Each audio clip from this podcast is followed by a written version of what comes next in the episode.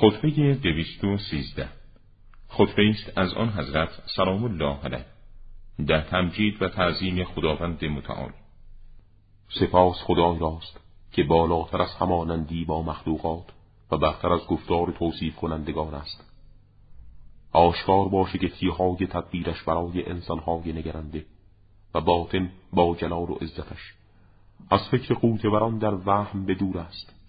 دانای مطلق است. بدون اندوختن و تحصیل و بدون افزایش. و با علم ذاتی بی نیاز از علم اکتسابی آفریننده با اندازگیری متقن برای همه کائنات بدون اندیشه و مفاهیم و قضایای درونی. خداوندی که تاریکی ها او را نپوشاند و روشنی از روشنی ها نگیرد.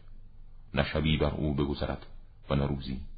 نه ادراک او با دیدن به وسیله چشم است. و نه علم او به وسیله شنیدن و دریافت خبر.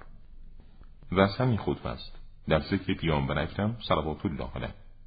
خداوند آن حضرت را با نور فرستاد و در برگزیدن بر همه مقدم داشت و شکافها را به وسیله او ترمیم فرمود و او را به مردم قدرتمند پیروز فرمود و دشواری را به وسیله او آسان و سختی های راه را به وسیله او هموار فرمود تا گمراهی را از راست و چپ برطرف ساخت.